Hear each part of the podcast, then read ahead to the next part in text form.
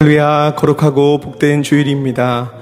오늘은 어버이 주일 예배로 하나님 앞에 예배를 드리며 나아갑니다. 오늘 주일 예배 또한 우리 현장 예배와 함께 또 지구촌교회 유튜브 채널을 통해서 온라인 예배가 함께 병행하여서 드려지게 됩니다. 우리 예배를 기뻐 받으시는 그 주님을 바라보면서 온전한 예배로 오늘도 나아가는 이 시간 되기를 간절히 소망합니다. 우리 함께 마음을 모아서 같이 기도하며 나아갔으면 좋겠습니다. 우리 모두를 예배자로 불러주시고 오늘 우리에게 말씀으로 인도하시는 그 음성 앞에 겸손히 나아가는 이 시간이 되어질 수 있도록 성령님께서 우리의 마음과 생각을 주장하여 주셔서 온전히 기뻐 받으시는 오늘 주일의 예배가 되어질 수 있도록 우리 함께 마음을 들여서 함께 예배를 위해서 같이 기도하며 나아가시겠습니다. 사랑과 은혜가 풍성하신 하나님 아버지 감사합니다. 우리를 예배의 자리로, 은혜의 자리로, 말씀의 자리로 인도하시는 아버지 하나님, 우리 모두가 예배자임을 기억하고 그 주님을 예배하며 높여드리며 찬양하며 주님의 그 음성 앞에 귀를 기울여 나아갑니다. 성령 하나님, 오늘 우리에게 말씀하여 주시고 우리가 주님의 뜻이 어디 있는지, 무엇을 말씀하시는지 귀 기울여 듣고 순종함으로 반응하여 나아가는 예배가 될 수 있도록 인도하여 주시옵소서. 또 주님의 은혜를 사모하며 나아가게 하시고 주의 얼굴을 구할 때 주의 마음이 우리의 심령 속에 부어질 수 있도록 인도하여 주시옵소서. 사랑의 하나님 감사합니다. 언제나 우리의 삶을 붙들어 주시고 인도하여 주시는 주님의 은혜에 감사합니다. 오늘 이 시간 주님을 바라봅니다. 우리의 마음을 주장하여 주시옵시고 거룩한 임재 가운데로 우리를 인도하여 주시옵소서. 그 주님을 사모하며 예배합니다. 전심으로 주님을 찬양할 때 기뻐 받으시는 오늘 거룩한 예배, 주일의 예배가 될 수 있도록 인도하여 주옵소서. 모든 영광과 찬양을 주 앞에 올려드리며 예수님 이름으로 기도드립니다. 아멘. 우리 이 시간 함께 다 자리에서 일어나셔서, 우리 가정에서도 자리에서 일어나셔서 함께 찬양하길 원합니다. 우리의 찬양을 받기 합당하신 그 주님을 높여드리며 나아갑시다.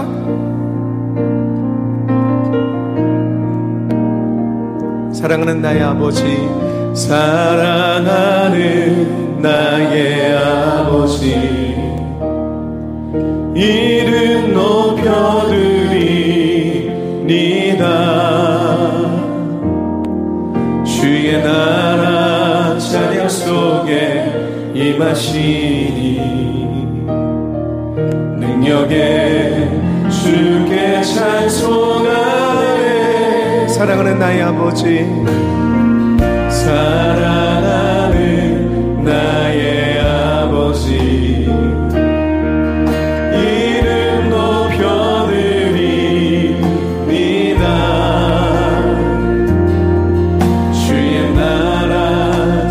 속에 임하시니 능력에 주께 찬송하네. 전능하신 하나님 찬양, 언제나 동일하신 주, 전능하신 찬양, 영원히 다스리네. 다시 한번 고백합니다. 사랑하는 나의 아버지, 사랑하는 나의 아버지, 이름 높여드립니다. 주의 나라, 찬양 속에 임하시니 능력에 주께 찬송하네. 전능하신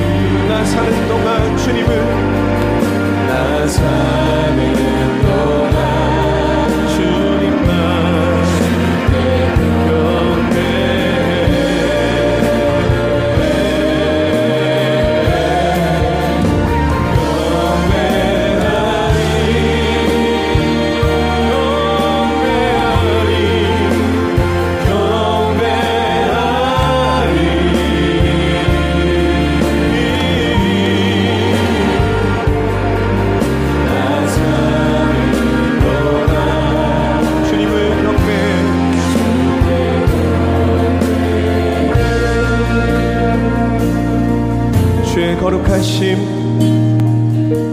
주의 거룩하심 생각할 때 주의 크신 사랑 느낄 때 주의 영광의 빛 주의 영광의 빛 나의 생활 비춰주실 때 주가 주신 그 기쁨 맛볼 때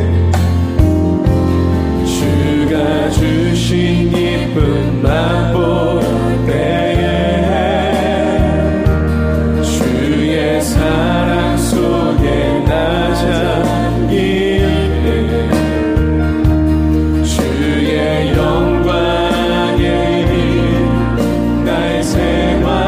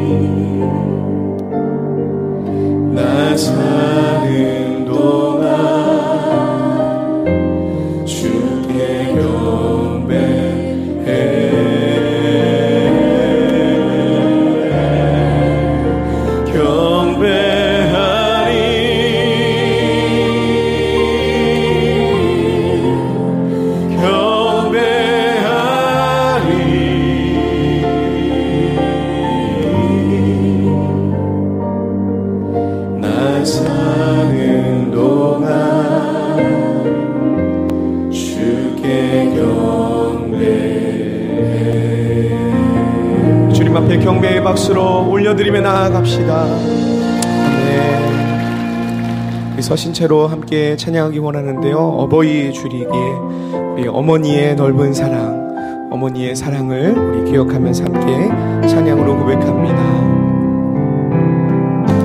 어머니의 넓은 사랑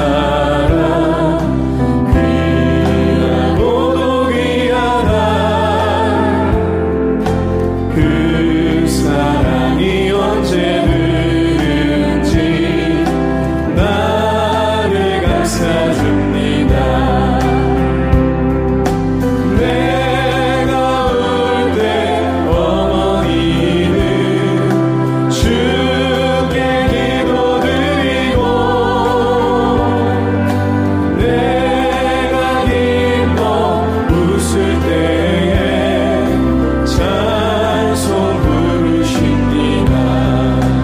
저녁 아침 저녁 입으시던 어머니의 성경책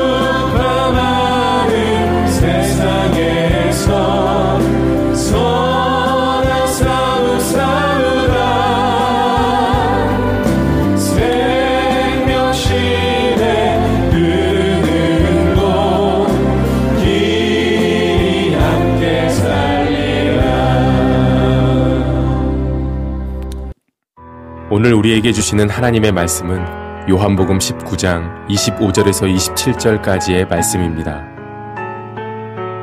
예수의 십자가 곁에는 그 어머니와 이모와 글로바의 아내 마리아와 막달라 마리아가 섰는지라. 예수께서 자기의 어머니와 사랑하시는 제자가 곁에 서 있는 것을 보시고 자기 어머니께 말씀하시되 여자여 보소서 아들이니이다 하시고 또 그 제자에게 이르시되 보라 네 어머니라 하신대.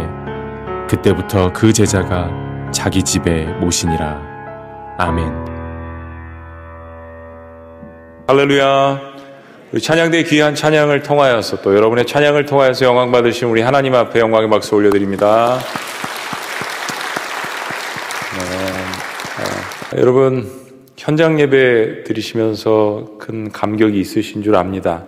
조금만 더 참으시고요. 저희들이 시간이 조금씩 지나면서 조금 더 예배 인원을 늘려가도록 할 것입니다. 오늘 수지, 또 분당, 또 경기대, 오라 목사님 설교하시고요.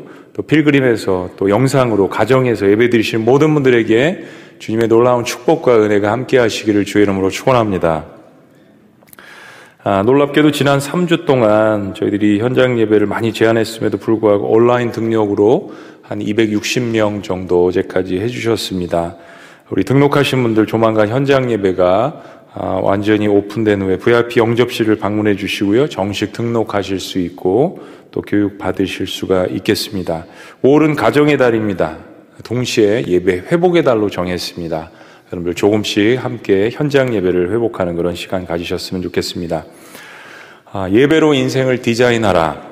이런 그 제목 하에요. 예배로 가정을 디자인하라 라는 말씀으로 가정의 달로 저희들이 보고 있습니다.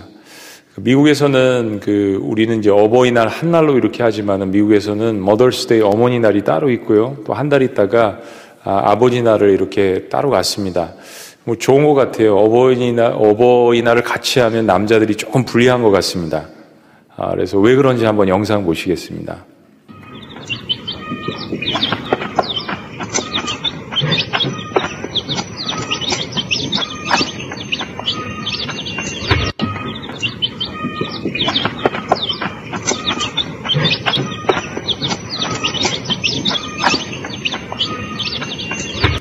네, 여러분 이해하셨어요?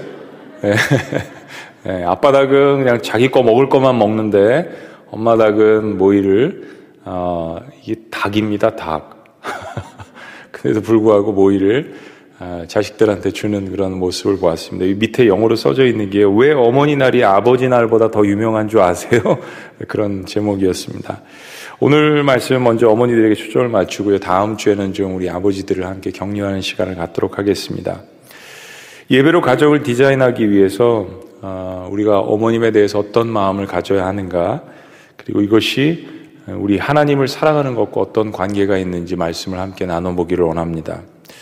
어머니의 마음이라는 그 널리 알려진 그 곡이 있습니다. 오늘 아침에 이제 여러분이 설교 전에 찬송가 부르셨던 것은 찬송가고 어머니의 마음이라는 곡인데 찬송가는 아니지만요.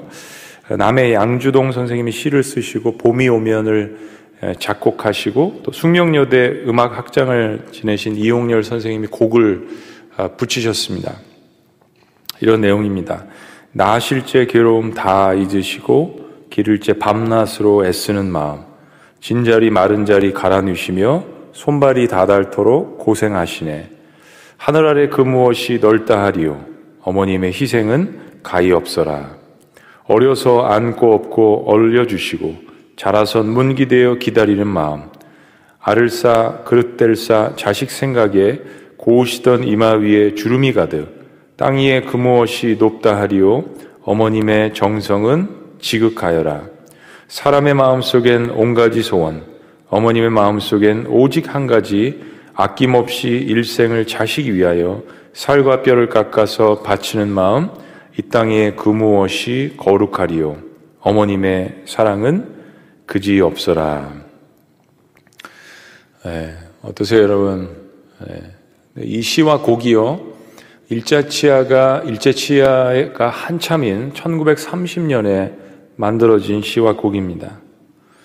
그러니까 나라를 빼앗겼잖아요. 나라 빼앗긴 서름 속에 미래가 없는 자녀를 키우시는 부모님들의 마음이 어떻겠습니까? 너무나 또 가난하고 또 억울한 그런 시절에 자녀를 참 훌륭하게 키워내시기는 하지만 자녀의 내일의 소망이 보이지 않는 그런 시절 자식을 길러내는 어머님의 그런 마음, 희생, 눈물 이런 것들이 잘 드러난 지금 시대와는 좀 다른 그런 것이 드러난 곡이라고 생각을 합니다. 언어요, 또 문화, 민족 이런 것들을 떠나서 자식을 기르는 모든 어머님의 마음은 공통적으로 다 같은 것이라고 생각을 합니다. 자기 몸에서 자기 피요 살이요 태어났습니다. 동시에 자신을 낳아준 그 분에 대한 감사함도 자식들에게는 만국 공통어입니다. 어머니, 사실 우리에게 더 친근한 단어는 약간 어머니 그러면 거리감이 있죠. 뭐 항상 우리가 다 한석봉 선생은 아니니까요. 여러분, 엄마 우리 한번 외쳐보시겠습니다. 다 같이요. 엄마. 엄마. 엄마란 단어는 언제 불러도 가슴이 찡한 낱말입니다. 이 땅을 살아가는 사람들 거의 모두가 자신이 태어날 때 그 어머니의 품을 의식적이건 무의식적이건 간직하고 있기 때문입니다. 비록 어머님이 일찍 돌아가셔서 기억 못하는 자식이 있을 수는 있겠지만은 어머님 없이 태어난 자식은 이 세상에 없습니다.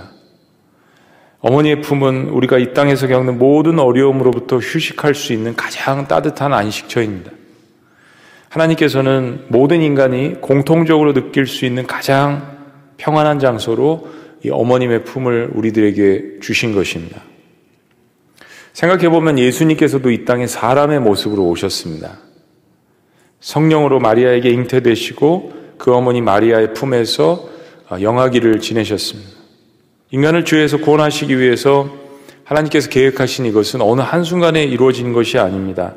에덴의 범죄 이후에 계획하셨지만 하나님은 오랜 시간 동안 인내하시다가 준비하시다가 마침내 이 땅에 당신의 아들을 인간의 모습으로 태어나게 하셨습니다.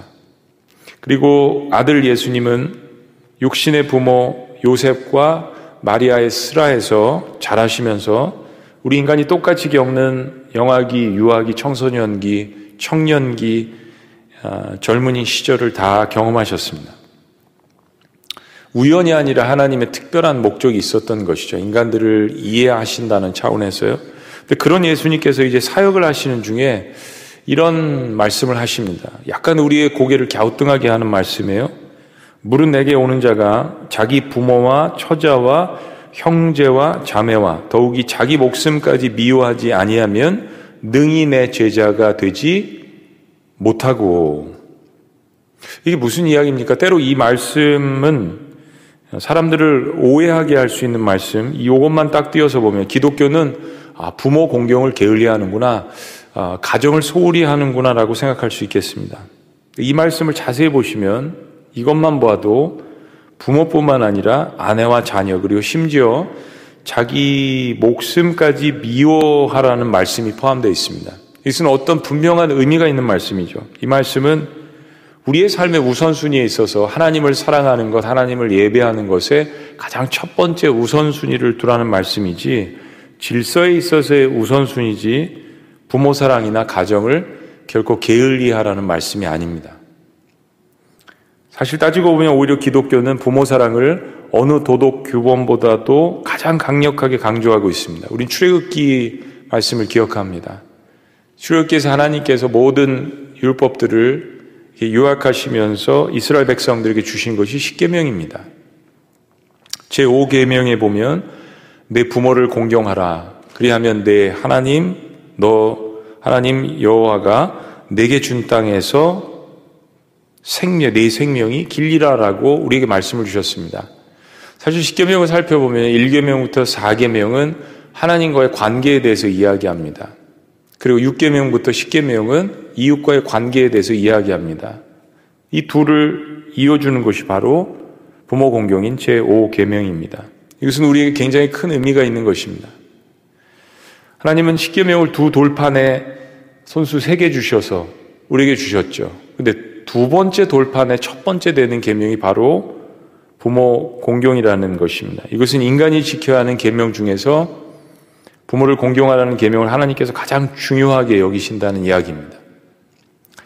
부모를 공경하라는 이유들이 많이 있겠지만 그중에 가장 큰 이유, 오늘 가정에서 자녀들도 이 말씀을 다 같이 듣는데 기억해야 되는 것은요, 부모님은 눈에 보이지 않는 하나님께서 우리에게 주신 눈에 보이는 대리인이기 때문입니다.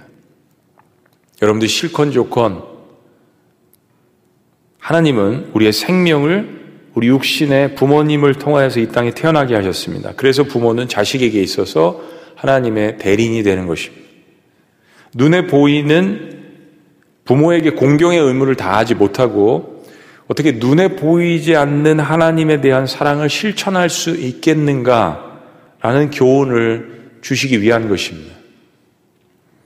오늘 본문 말씀의 대화는 예수님께서 이 땅에서의 사명을 이제 다 마치시고 이제 십자가에서 막 돌아가시 전에 이루어진 대화입니다. 예수님께서 십자가에 돌아가시기 전에 7마디를 하셨다 그래서 가상, 십자가의 칠언 7마디라고 이야기합니다. 오늘 본문 말씀은 3번째에 해당되는 말씀입니다. 예수님께서 이제 이 말씀을 내뱉으시기 전에 예수님이 이제 운명하시기 직전이라서 예수님 주변에 몇몇 사람들이 모였다라고 이야기합니다. 25절 말씀입니다. 우리 25절 다 같이 읽습니다. 시작. 예수의 십자가 곁에는 그 어머니와 이모와 글로바의 아내 마리아와 막달라 마리아가 섰는지라. 예수님 죽음의 마지막 순간에 가장 곁에서 가까이 있었던 인물을 육신의 어머니 마리아라고 이야기합니다. 여러분, 고통스러운 십자가 형벌을 받는 자신의 아들, 이 육신의 아들이지만 이 예수님을 바라보는 이 어머니의 마음이 어땠을까요? 부모가 언제 가장 마음이 고통스러울까요? 자신의 아들이, 자녀가 가장 고통스러운 질병이나 힘든 가운데 있는데 부모가 아무것도 해줄 수 없을 때, 그때가 부모의 심정이 가장 어렵지 않겠습니까? 지금이 바로 그런 때입니다. 그런데 그때 자신의 고통을 지켜보면서 안타까워하는 이 육신의 어머니 마리아를 바라보시면서 예수님께서 마지막 남은 숨을 내쉬면서 하신 말씀이 오늘 본문 말씀입니다. 우리 26절 다 같이 읽겠습니다. 26절 시작. 예수께서 자기의 어머니와 사랑하시는 제자가 곁에 서 있는 것을 보시고 자기 어머니께 말씀하시되 여자여 보소서 아들이니이다 하시고. 인간이 죽기 전에 남기는 말들은 그 생애 전체에 있어서 가장 하고 싶은 말, 그리고 가장 진실한 말의 집약체일 것입니다. 그 장엄하고 엄숙하면서도 고통스러운 그 순간에 예수님께서 자신의 육신의 어머니 마리아를 보면서 하신 말씀입니다. 여자여 보소서 아들입니다. 그 당시에 여자여라는 말은 여자에게 부르는 극존칭어입니다. 그러니까 이제 어머님이요, 보소서 아들입니다. 근데 자기 자신을 예수님께서 가리키는 것이 아니라 보소서 아들입니다. 다른 사람을 가리키는데 요한을 가리키는 이야기입니다. 마리아의 입장을 생각해 보면요, 그 어느 누구보다도 예수님의 탄생의 비밀을 알고 있는 사람입니다. 하나님의 성령으로 잉태된 것, 자기 남편이 요셉과는 전혀 관계가 없다라는 것, 그리고 이 세상을 구원하시기 위해서 이 땅에 오시는 하나님의 아들이시라는 것, 그리고 아마도 이 순간에는 과거에 예수님 태어나셨을 때 그 아기 갓난아기 예수님을 데리고 예루살렘 성전에 올라갔었을 때 그 성전을 지키며 예언했던 노 예언자인 그 시므온, 이 아기는 고난을 위해서 태어났다라는 그 말씀이 가장 생각나는 순간이었을 것입니다. 그래서 마리아는 그 고통의 순간에도 아들 예수님께서 걸어가야 할 길을 위해서 끊임없이 기도하고 있었을 것입니다. 그래야 모든 인류가 자신의 육신의 아들인 이 나사렛 예수, 아니 더 정확하게 이야기하면 하나님께서 큰 구원의 계획을 갖고 이 땅에 보내신 하나님의 아들 예수 그리스도를 통하여서 구원받는 사실이 이루어지기 때문입니다. 그런데 그런 심정, 그런 기도, 그런 고통 가운데 있는 이 어머니를 앞에 두고 작별을 앞둔 예수님께서 자신의 어머니를 위하여서 이번에는 예수님의 제자 중 한 명에게 이렇게 말씀하십니다. 자, 27절 말씀 다 같이 읽습니다. 시작. 또 그 제자에게 이르시되 보라 네 어머니라 하신대 그때부터 그 제자가 자기 집에 모시니라. 26절에 예수님께서 사랑하시는 그 제자는 바로 요한을 가리키는 겁니다. 학자들은 12제자 중에 사도 요한이 나이가 제일 어린 막내라고 이렇게 추정을 하는데요, 예수님께서 특별히 요한을 사랑하셨습니다. 그리고 그 요한을 향해서 보라 네 어머니라 라고 말씀하십니다. 그 십자가의 중한 고통 가운데 예수님은 마지막으로 육신의 어머니 마리아를 염려하고 걱정하시며 자신의 가장 사랑하는 제자 가운데 하나인, 베드로는 도망간 것 같아요, 이 요한에게 육신의 어머니를 맡깁니다.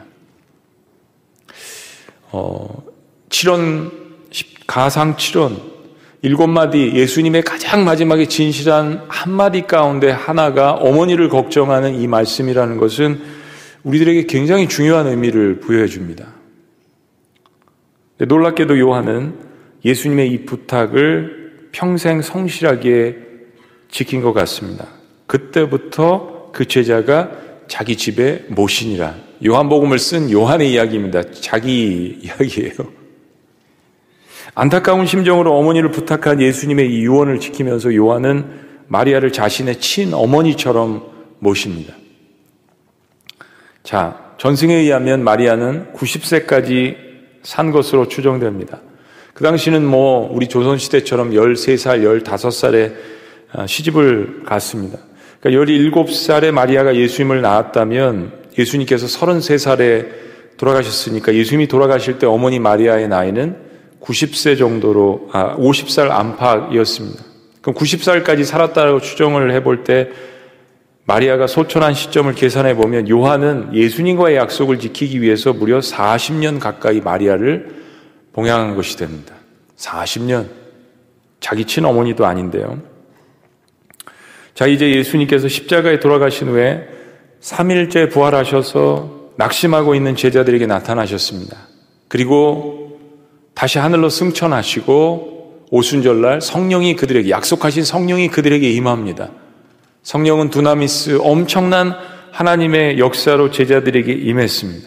그리고 제자들은 더 이상 비겁쟁이, 도망장이, 부인하는 사람들이 아니라 이 놀라운 성령의 능력을 통하여서 하나님의 말씀을 증거하기 시작했습니다. 때로 목숨의 위협을 받는 어려운 순간들도 있었습니다. 그러나 예수님의 이름으로 사람을 변화시키는 일은 인생을 바칠 만큼 너무나도 매력 있고 능력 있고 전생애를 바칠 수 있는 일이었습니다. 그렇게 예수님의 제자들은 성령의 능력을 받고 이제는 성전 밖을 뛰어나가서 예루살렘 성벽을 뛰어넘어 예수님께서 말씀하신 유대와 사마리아와 땅끝까지 이르러서 복음의 증인들이 되며, 그리고 목숨을 불사하고 순교를 하고 있었습니다. 그런데 그런 제자들의 사역과 달리 다소 비활동적인 한 명의 제자가 있었습니다. 여러분 예측하시는 것처럼 바로 사도 요한입니다. 모든 예수님의 제자들이 이렇게 너무나도 능력 있게 활동 있게 도마 같은 경우는 인도까지 가서 복음을 증거하는 이런 상황 속에서 왜 사도 요한은 활동이 미비했던 것일까요? 사도 요한은 예수님의 어머니 마리아를 자신의 어머니로 생각하며 40년을 한결같이 봉사하고 있었습니다. 요한에게는 그것이 예수님께 받은 첫 번째 가장 중요한 사명이었던 것입니다. 오래전에 한 뉴스에서 제가 미국에 있을 때 한 10년도 넘은 것 같아요. 어버이날에 한국의 한 뉴스를 보았는데 어느 50대 후반의 부부의 이야기를 다뤘습니다. 18평이 채 되지 않는 집에서 살고 계셨는데 이 부부가 50대 후반의 부부가 자신들은 부엌에서 쪽잠을 자는 겁니다. 그러면서 그 좁은 아파트에 8명의 할머니, 할아버지들을 모시면서 살고 있었습니다. 근데 놀라운 사실이 이들이 자신의 장모님, 자신의 친부모님이 아니었습니다. 더 놀라운 사실은 이 모든 노인들이 다른 자식들한테 버림을 받은 분들이었는데 더욱더 놀라운 사실은 이 모든 8명의 할머니, 할아버지들이 장애인이었다라는 사실입니다. 그 노부부는 자신들의 부모가 일찍 돌아가셨기 때문에 가장 소외된 노인들 중에서 장애인들을 택하여서 하나님께서 자신들에게 주신 부모라고 생각하며 그들의 남은 생애를 봉양했던 것입니다. 아파트 18평 결코 넉넉하지 않은 환경 속에서 행해진 너무나도 놀라운 일이었습니다. 감사한 것은 그분들이 크리스찬으로서 예수님의 사랑을 실천하고 있었습니다. 요한도 예수님께서 맡겨주신 일을 결코 게을리하지 않았습니다. 40년 짧은 세월이 아닙니다. 40년 가까운 세월을 한결같이 마리아를 자신의 어머니로 알고 봉양했습니다. 보라 네 어머니라. 자신의 동료 사도들이 사명을 불태우며 곳곳에서 하나님 나라를 전파한다는 소식을 들었을 때 요한의 마음이 어땠을까요? 요한은 자신의 신세를 탓할만 합니다. 똑같은 성령의 능력을 받았는데 이제 마음에서 복음을 증거하고 싶은 불타오르는 마음, 이제 더 이상 겁쟁이가 아니라 주님이 주신 그 성령의 능력을 통하여서 방방곳곳에 나가 땅끝까지 나가 복음을 증거하고 싶은 그런 마음이 요한에게도 있었을 것입니다. 인간적으로 초조할 만합니다. 나는 주님이 맡겨주신 이 양어머니 마리아 때문에 아무것도 못하는구나. 주님께서 늘 요한을 그의 사랑하는 제자라고 하셨음을 생각해 보면요, 요한은 그 어느 누구보다도 큰 야망과 꿈을 갖고 있었을 것입니다. 12제자 중에요, 베드로, 야고보, 요한 이 3명이 자주 등장을 합니다. 12명 중에서도 이 3명은 리더들이었고요, 그들이 성숙해지기 전에는 유명해지고 싶은 권력욕이 있었습니다. 이 야고보와 특별히 이 요한의 어머니는 치맛바람으로도 유명하지 않았습니까? 그런데 그런 꿈들이 예수님께서 맡겨주신 마리아를 봉양하는 이 사건 하나로 산산조각이 난 것처럼 보입니다. 예수님께서 요한에게 마리아를 맡기실 때 요한의 나이는 30이 좀 못된 나이였을 것으로 추정됩니다. 마리아가 소천할 때쯤 요한의 나이는 이미 70을 바라보는 고령이었습니다.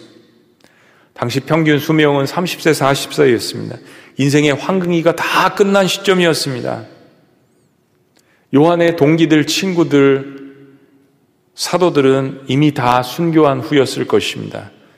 그런데 하나님은 손해보시는 하나님이 결코 아니십니다. 하나님은 결코 요한의 이 40년의 시간을 잊지 않으셨습니다. 사도 요한은 예루살렘 근교에서 마리아를 돌보며 살았습니다.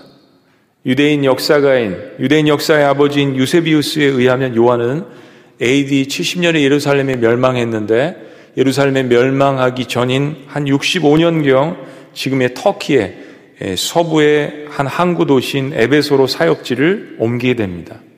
우리가 바로 수요 예배 시간에 보고 있는 에베소서 말씀입니다. 그 에베소 교회 사역을 하기 위해서 온 것입니다. 에베소 교회는 사도 바울이 AD 52년경에 에베소에 와서 교회를 개척하고 그리고 그가 가장 아끼는 제자인 디모데를 파송해서 목회가 왕성했던 그런 곳입니다. 두 사람 다 순교를 당했습니다.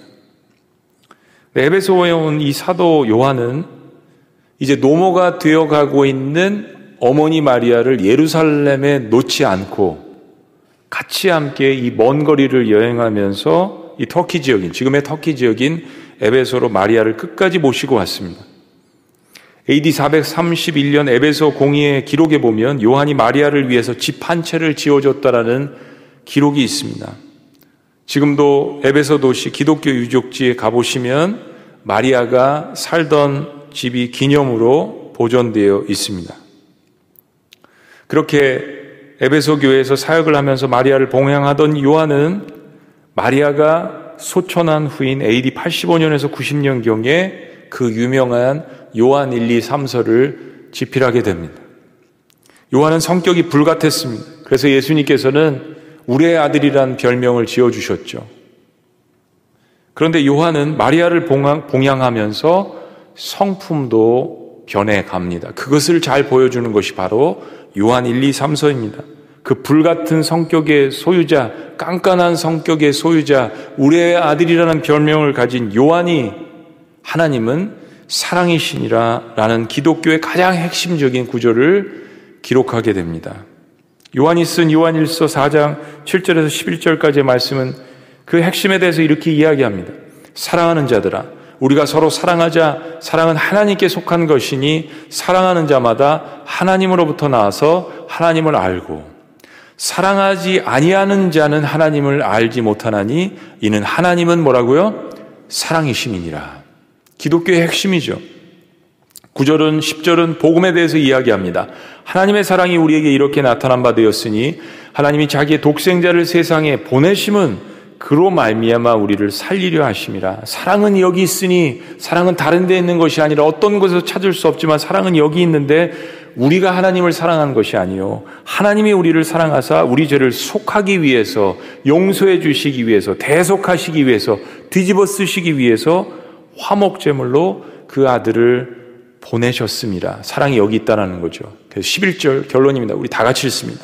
시작. 사랑하는 자들아, 하나님이 이같이 우리를 사랑하셨은즉 우리도 서로 사랑하는 것이 마땅하도다. 여러분, 요한은요 이런 글을 쓸 수 있는 사람이 아닙니다. 요한은요 성격이 불같았던 사람입니다. 자주 비교하고요, 성격이 까다롭고요, 자주 화를 냈던 사람입니다. 그런데 요한이 하나님은 사랑이시래요. 사랑이 없으면 하나님을 알지 못하는 것이라고 기록을 합니다. 그리고 몇 년 후에 하나님이 이번에는 요한으로 하여금 그 유명한 요한복음을 쓰게 합니다. 요한복음은 우리가 잘 알듯이 사복음서, 마태마가, 누가와 관점이 조금 다릅니다. 요한복음은 예수님에 대한 깊은 통찰력과 비유들을 보여줍니다.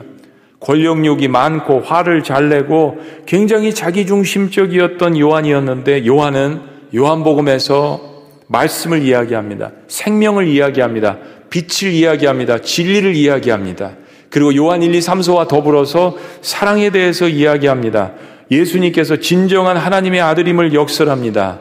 그래서 니고데모가 밤에 예수님을 찾아왔는데 마테마가 누가가 기록하고 있지 않은 그 이야기를 요한복음 3장 16절에서 요한이 기록을 하고 있는 것입니다. 하나님이 세상을 이처럼 사랑하사 그 사랑에 대해서 다시 한번 기록합니다. 세족식에 나타나 있는 그 사랑에 대해서도 이야기하지 않습니까?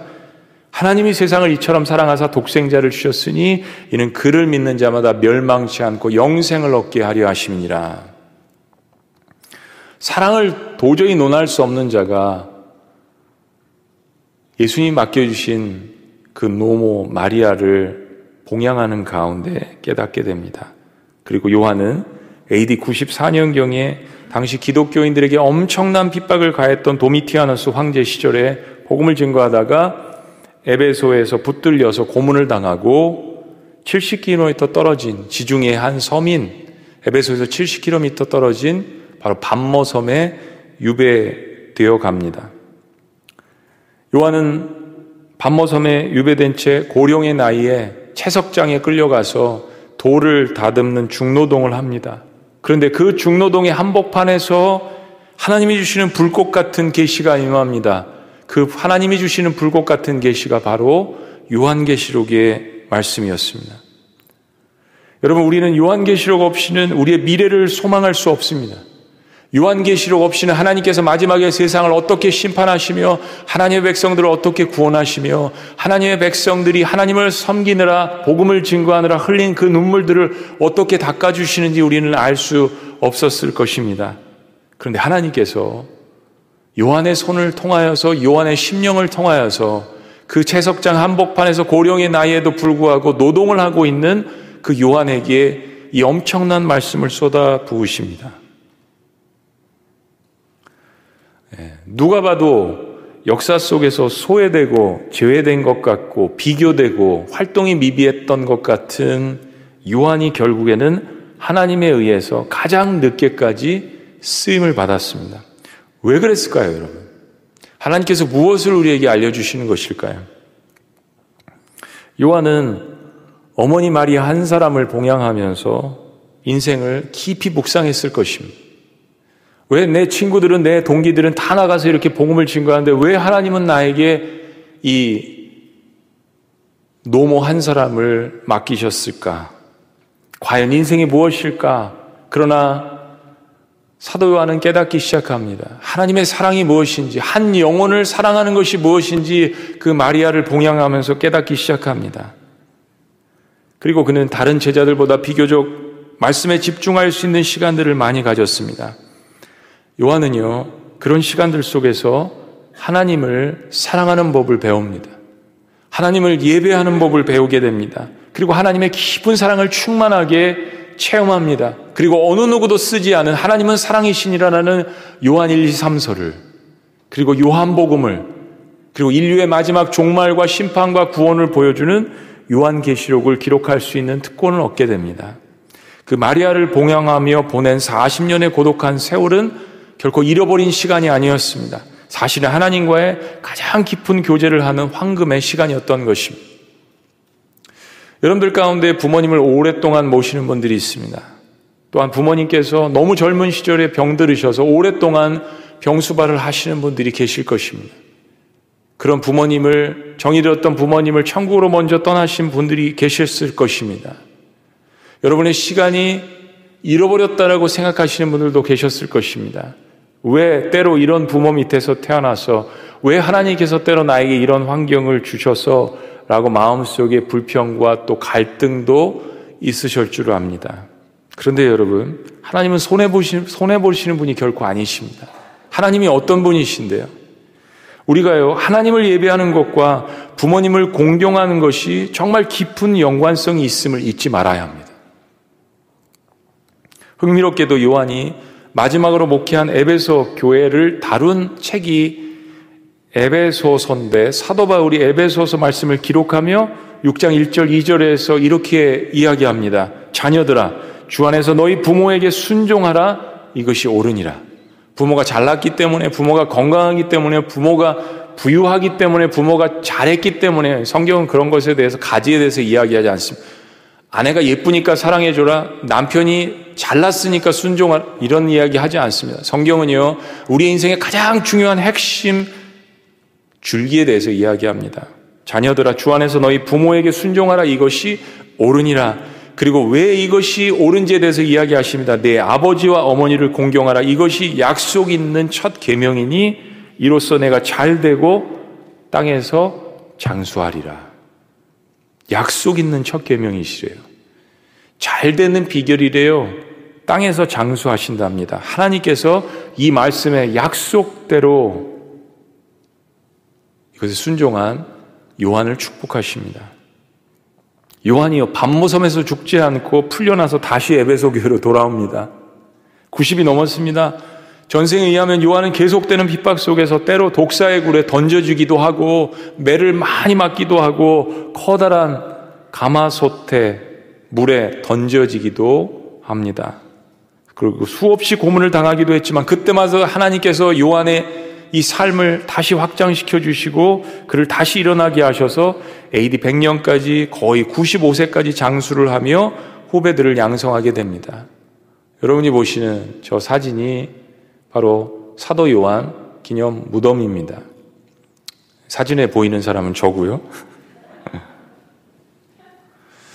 여러분, 부모를 공경하면 이로써 내가 잘되고 땅에서 장수하리라는 이 하나님의 축복의 말씀이 요한에게 임한 것입니다. 우리에게 분명하게 보여주시는 것이 있는 것이죠. 우리 자녀들 참 우리 특별히 코로나 사태 때문에 우리 부모님들과 함께 예배를 드리며 여러분들의 전도사님 목사님들께서도 말씀을 이렇게 유튜브나 영상으로 올려주시지만 주일날 같이 예배를 드리고 있는 것은 너무나도 인생 가운데 귀한 시간이라고 생각합니다. 노트 필기도 너무 잘하는 것 같아요. 그래서 여러분들을 위해서 제가 5분 설교를 더 하는 거예요. 그리고 요약해서 말씀드립니다. 오늘 말씀을 요약하면 첫 번째 이런 것이에요. 예배로 가정을 디자인하려면 가장 먼저 눈에 보이는 부모님을 공경하라는 것입니다. 지난주에도요, 그 말씀 듣고 청년들이 아직 결혼도 안 했고 짝도 없는데 자신의 미래를 어떻게 설계해야 될 줄을 알았다고 간증들을 저한테 많이 보내왔습니다. 여러분, 예배로 가정을 디자인하려면 가장 먼저 눈에 보이는 부모님을 공경하라는 것입니다. 자녀들도 다 지켜보고 있습니다. 눈에 보이지 않는 하나님을 사랑한다는 것을 어떻게 증명할 것인가를 깊이 생각해 보라는 것입니다. 부모님은 부족하여도 하나님께서 나에게 세워주신 눈에 보이지 않는 대리인입니다. 부족한 부모님을 더욱더 공경할수록 하늘문을 열어주시고 하나님께서 우리에게 부어주실 상급이 큰 것을 기억해야 합니다. 두 번째는요, 부모님을 공경하는 시간들 속에서 인생에 하나님이 주신 특별한 통찰력이 있음을 깨달으는 것입니다. 믿지 않는 부모님, 부족한 부모님도 마찬가지입니다. 여러분, 사랑하면요, 보이지 않던 것들이 보이게 됩니다. 사랑하지 않기 때문에 장점이 보이지 않는 것이죠. 인생의 통찰력을 얻는 사람들이 결국에는 다 성공합니다. 가족을 사랑하는 것이 인생의 가장 큰 성공입니다. 세 번째는요, 하나님을 예배하는 것과 부모님을 공경하는 것이 깊은 관계가 있음을 잊지 말아야 합니다. 목회하면서 평생을 누워 계신 부모님을 봉양하는 사람들을 많이 보았습니다. 근데 그들의 신앙심 역시 눈에 보이지 않는 하나님을 뜨겁게 사랑하는 것을 보았습니다. 증명해낸 것입니다. 마지막 네 번째는요, 보라 네 어머니라, 보라 당신 아들입니다라는 말씀을 깊이 우리의 삶 가운데 묵상하라는 것입니다. 오늘 이 말씀을 통해서 한 가지 모든 여러분들에게 남녀노소 할 것 없이 권면하기를 원합니다. 우리 가운데 부모님이 이미 돌아가신 분들도 계실 것입니다. 아직 어머니와 함께 아버지와 함께 계신 분들도 계실 것입니다. 근데 현대사회가 참 바쁩니다. 경쟁사회입니다. 외롭습니다. 마음은 그게 아닌데 부모님께 꽃 한 송이 달아드리기도 힘들 때가 있습니다. 여러분들에게 권면하고 싶습니다. 여러분, 하나님의 음성이 들리지 않으십니까? 보라 네 어머니라. 어머님 살아계실 때 잘해 드리셔야 합니다. 우리 인생이 길지 않습니다. 그리고 또 주변을 돌아보시는 것입니다. 보라 네 어머니라. 비록 육신의 어머니는 소천했지만 엄마하고 불러보고 가서 만져보고 싶지만은 이미 하나님 품에 안기시고 소천하셨지만 우리 주변에 요한이 봉양해야 할 그런 어머니들이 얼마나 많이 있습니까? 우리 지구촌 공동체에 얼마나 많이 있습니까? 우리 주변의 이웃에 얼마나 많이 있습니까? 또한 이제 자녀가 없는 어머님들에게도 권해드리고 싶습니다. 유산을 했을 수도 있습니다. 자녀가 안타깝게도 부모보다 먼저 하나님 곁으로 보내셨을 수도 있습니다. 의학적으로 아이를 못 가질 수도 있습니다. 그러나 너무 거기에만 매여서 슬퍼하지 않으시기를 바랍니다. 여러분들은 당연한 어머니들입니다. 저는요, 젊은 가정을 결혼시키면요, 어버이날 젊은 가정들도 아내들도 일으켜 세워서 여러분들도 어머니라고 이야기합니다. 앞으로 아이를 가질 수도 있고 그렇지 못할 수도 있지만 어머니라고 이야기합니다. 그리고 하나님으로부터 이 음성을 들으라고 이야기합니다. 보라 내 아들이다. 보라 내 딸들이다. 마리아가 예수님을 먼저 천국으로 보냈지만요, 그의 부탁이었던 것처럼 어머니 보소서 요한이 이제부터 당신 아들입니다 라는 말씀을 들었습니다.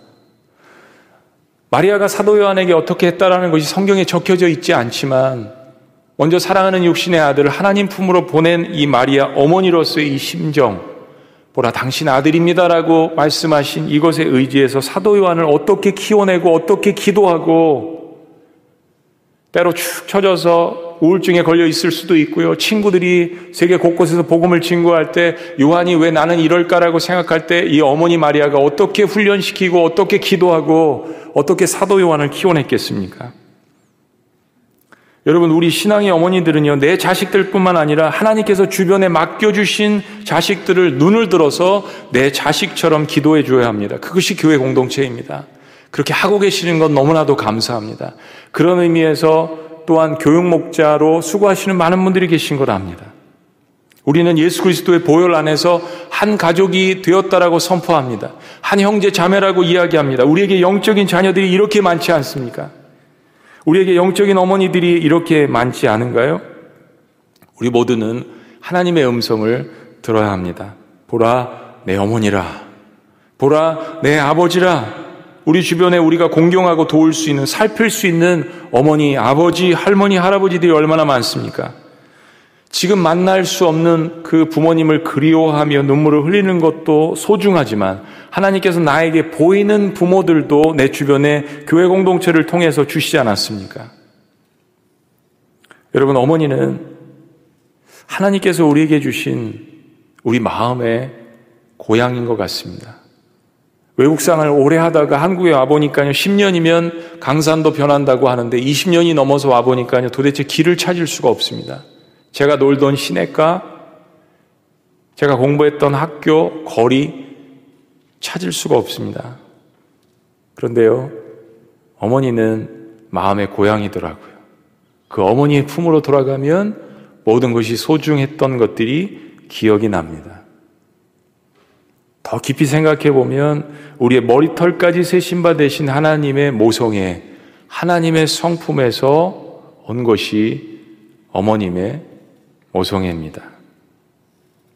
우리는 그런 부모님을 주신 것, 그리고 무엇보다도 그런 부모님을 통하여서 혹은 나를 멘토링 시켜주신 그런 주변의 어르신들을 통해서 하나님의 사랑을 알 수 있도록 해주신 그 하나님의 우리 모든 사랑과 영광과 감사를 돌려드리시는 또한 그런 어버이날이 되시기를 주의 이름으로 축복합니다. 기도하시겠습니다.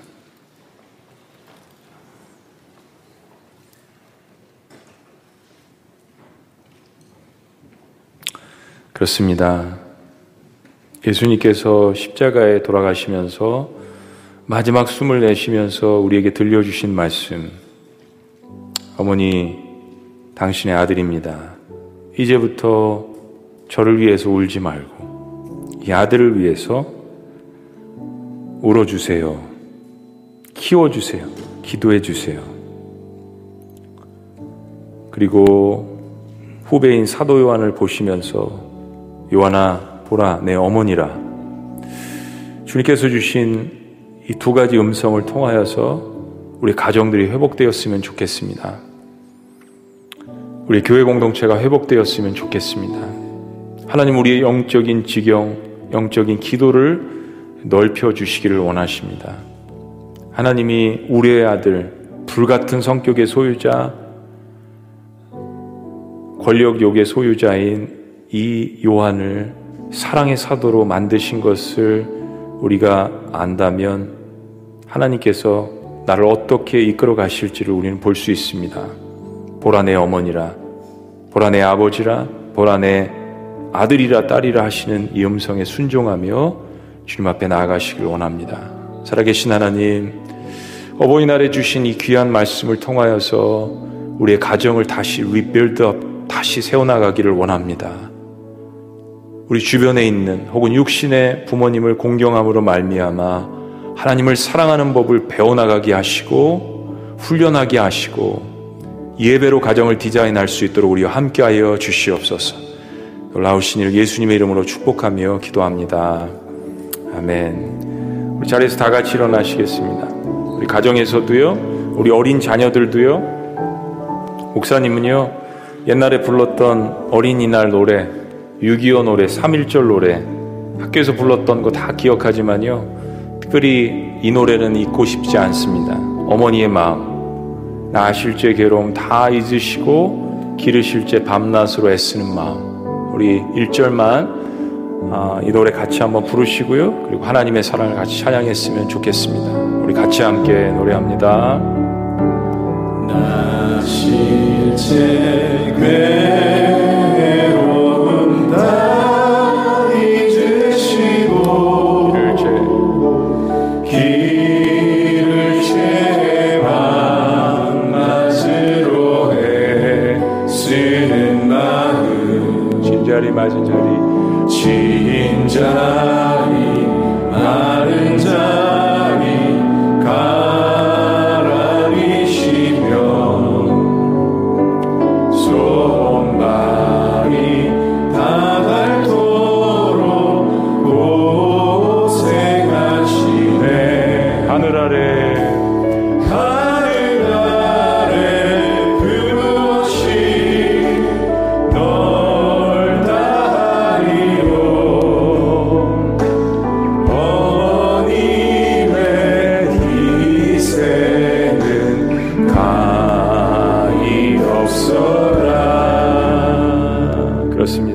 어머님의 희생은 가히 없어라. 하늘 아래 어머니의 사랑은 가장 큰 것입니다. 그런데 그 사랑은 하나님께로부터 나온 거죠. 우리 어머니도, 우리 어머니의 어머니도, 우리 다 하나님의 사랑으로부터 나온 것입니다. 그 크신 하나님의 사랑 말로 다 형용 못하네. 저 높고 높은 별을 넘어 이 낮고 낮은 땅에 우리 그 하나님의 사랑을 감사하며 우리 찬양하는 시간 되시기를 원합니다. 그 크신 하나님의 사랑 말보다 영영 못하네. 저 높고 높은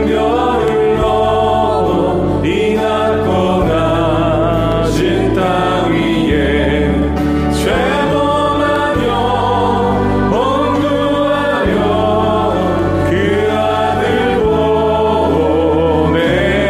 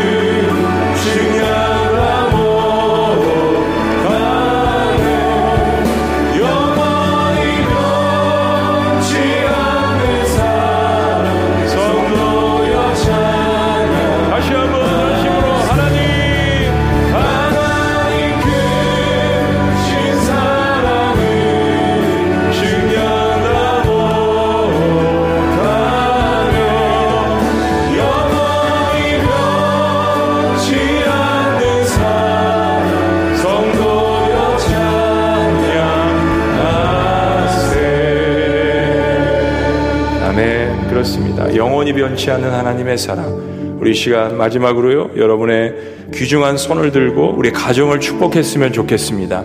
우리의 남편들을 축복하고요, 아내들을 축복하고요, 무엇보다 우리의 자녀들을 축복하고요, 우리의 부모님들을 여러분의 손을 들어서 축복했으면 좋겠습니다. 깨어진 가정도 하나님께서 사용하여 주십니다. 어떠한 자녀들도 하나님께서 사용하여 주십니다. 여러분의 손을 들고 우리의 가정을 축복하며 우리 주변에 생각나는 가정들을 위하여서 축복했으면 좋겠습니다. 다 같이 하나님의 크신 사랑을 통하여서 우리 기도하시며 나아갑니다. 주여!